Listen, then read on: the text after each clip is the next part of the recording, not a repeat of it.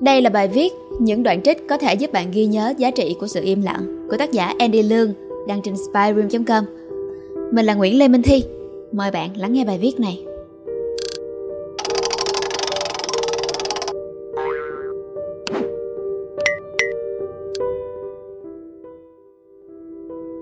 Có khi nào bạn kết thúc một cuộc trò chuyện chỉ để về nhà đập đầu vào gối, hối hận với cái miệng của mình chưa? Có khi nào bạn bất chợt nhớ lại sự ngập ngừng mở đầu của một người bạn thân, mà chỉ cần kiên nhẫn một chút thôi, bạn có thể giúp cậu ấy trải lòng. Nhưng thay vào đó, bạn lại cắt ngang bằng một câu chuyện chả mấy liên quan. Để khi chia tay rồi, người ấy phản phất một nụ cười buồn vẫn ưu tư. Chắc không ai xa lạ với câu nói im lặng là vàng, nhưng đôi khi sao thật khó để cảm thấy thoải mái với sự im lặng, phải không bạn? Trong bài viết này, mình xin chia sẻ với các bạn vài mẫu truyện hay đoạn trích mà mình thấy ấn tượng về giá trị của sự im lặng. Mình thường đọc lại chúng mỗi buổi sáng trước khi làm việc và đang cảm thấy quen dần với việc giữ im lặng trong khá nhiều những cuộc hội thoại, đặc biệt là hội thoại nhóm, khi mà nhiều chủ đề không thực sự liên quan hoặc có giá trị với bản thân mình. Hy vọng chúng cũng sẽ giúp ích được cho bạn như vậy.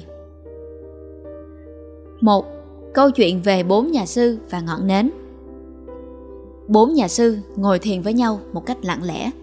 Họ quyết định sẽ không mở lời trong vòng 2 tuần. Họ đốt một ngọn nến như một biểu tượng cho việc tu hành và bắt đầu. Vào đêm đầu tiên, ngọn nến chập chờn rồi vụt tắt. Nhà sư đầu tiên, ôi không, nến tắt rồi. Nhà sư thứ hai, chúng ta không được phép trò chuyện. Nhà sư thứ ba, tại sao hai vị lại phá vỡ sự im lặng? Nhà sư thứ tư bật cười và nói, ha ha, tôi là người duy nhất không mở miệng. Một câu chuyện hết sức đơn giản, trong đó 95% nội dung hội thoại gói gọn trong hai chủ đề. một Người nào đã mở miệng? hai Những thứ vượt ra khỏi tầm kiểm soát của bốn nhà sư. Nhà sư thứ nhất bị phân tâm bởi một biến cố bên ngoài, đó là việc nến tắt, và cảm thấy mình buộc phải chỉ ra, trong khi chỉ việc lặng lẽ chấm lại cây nến mà thôi. Nhà sư thứ hai nhắc nhở mọi người về quy tắc đã bị phá vỡ, trong khi không để ý rằng chính ông lại đang tiếp tục phá vỡ quy tắc. Ông có thể tiếp tục giữ im lặng và thiền định. Nhà sư thứ ba không thể kiềm chế và để cơn nóng giận bùng phát, trong khi có thể tiếp tục giữ bình tĩnh. Nhà sư thứ tư đã bị cái tôi làm cho sao động, trong khi có thể ung dung tận hưởng sự chiến thắng trong yên lặng.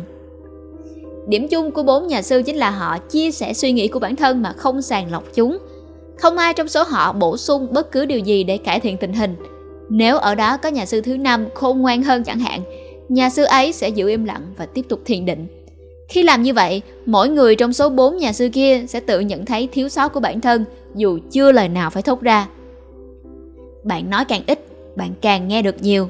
Lắng nghe cũng chính là học tập. Hơn nữa, khi không mở miệng nói chuyện, bạn có thời gian để quan sát, nhận định tình hình đến khi phát hiện ra đúng thời điểm quan trọng cần phải cất lời. Chỉ nên nói gì đó khi lời nói của bạn đem lại ảnh hưởng tích cực vì sự khôn ngoan được nuôi dưỡng trong im lặng. Trích đoạn trong sách Nếu biết trăm năm là hữu hạn của Phạm Lữ Ân Có vẻ như càng ngày chúng ta càng phải dựa dẫm quá nhiều vào ngôn ngữ để có thể hiểu nhau. Khi hỏi thăm một ai đó, mọi chuyện sao rồi? Và câu trả lời là cảm ơn, vẫn tốt làm chúng ta dễ dàng hài lòng đến nỗi chúng ta bỏ qua những gì có thể nằm sau đó. Sự mệt mỏi nơi khóe môi, nét buồn trong ánh mắt, sự nhạy cảm, hay đúng hơn, khả năng thấu hiểu của chúng ta bây giờ giống như chiếc anten bị bỏ quên. Nó vẫn ở đó, nhưng không ai dùng nó để bắt sống nữa. Chúng ta dựa vào từ ngữ nhiều đến nỗi khi ai đó nói rằng ta không hiểu gì về họ cả, ta sẽ trả lời rất nhanh. Bạn không nói làm sao tôi hiểu được, như thể đó hoàn toàn là lỗi của họ.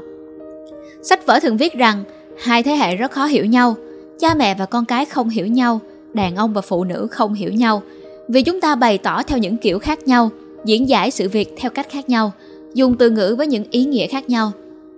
Tôi tự hỏi, có phải ta đã chấp nhận những lý lẽ ấy như sự biện hộ mà quên rằng vẫn còn một cách khác để hiểu, rằng sự giao tiếp thật sự giữa con người với nhau có thể vượt qua ngôn ngữ. Đó là cách mà những người yêu thương thường dùng khi họ thực sự yêu thương biết cách yêu là biết cách bắt sống cảm xúc của đối phương để vuốt ve, yêu thương và chia sẻ với những cảm xúc thường tìm cách lẫn trốn ấy. Đó là khi ta giao tiếp không phải để bày tỏ chính mình, mà để thấu hiểu người ấy.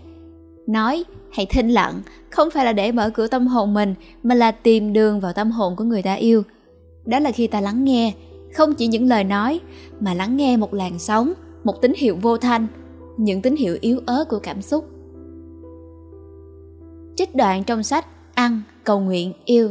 Elizabeth gilbert nói nhiều là một thứ tồi tệ cho tâm linh. Yên tĩnh và cô tịch được mọi người nhìn nhận là những thực hành tinh thần, và điều này có những lý do chính đáng. Học cách đưa lời nói vào kỷ luật là một cách ngăn năng lượng không tràn ra khỏi ta qua cái miệng thủng của ta, làm kiệt quệ ta và làm đầy thế gian bằng những từ từ từ, thay vì thanh bình, yên tĩnh và tuyệt phúc. Swamiji thầy của sư phụ lee là một người rất khắc khe về vấn đề yên tĩnh trong ashram, nghiêm khắc buộc thực thi nó như một thực hành tín ngưỡng. Ông gọi im lặng là tôn giáo đích thực duy nhất, thứ quyền lực nhất và xứng đáng để ngự trị, là im lặng. Ngắt lời người khác, không có cách giải thích nào khác ngoài, tôi tin cái tôi định nói quan trọng hơn cái anh đang nói, hay chính xác là, tôi tin tôi quan trọng hơn anh. Và điều đó cần phải nhất quyết chấm dứt. 4. Những câu châm ngôn nổi tiếng khác A half bottle makes noise, while a full bottle makes none. Chinese proverb I begin to speak only when I'm certain what I'll say isn't better left unsaid. Cato Những thứ vào miệng con người không độc hại xấu xa. Xấu xa độc hại là những gì từ miệng họ tuôn ra. Nhà giả kim Tái bút Xin lưu ý, giữ im lặng không có nghĩa là bạn thờ ơ với mọi thứ hay mọi điều mà người khác nói và cũng không có nghĩa là bạn phải im như thóc câm như hến. Giống như Elizabeth đã viết trong Eat Pray Love, điều quan trọng hơn là bà ấy đã tự nhận thức được mình là một người nói nhiều và khi mà bà ấy chấp nhận sự thật nhưng vẫn thường xuyên tự nhắc mình cố gắng duy trì sự im lặng nếu có thể được, đó là lúc bà cảm thấy thanh thản. Theo A Dreamer Hy vọng là các bạn thích video lần này. Đừng quên like, share và subscribe ủng hộ chúng mình. Và nếu như các bạn thích những nội dung như trên, hãy đăng nhập vào spyroom.com để tìm đọc thêm nha. Xin chào và hẹn gặp lại. Mình là Nguyễn Lê Minh Thi.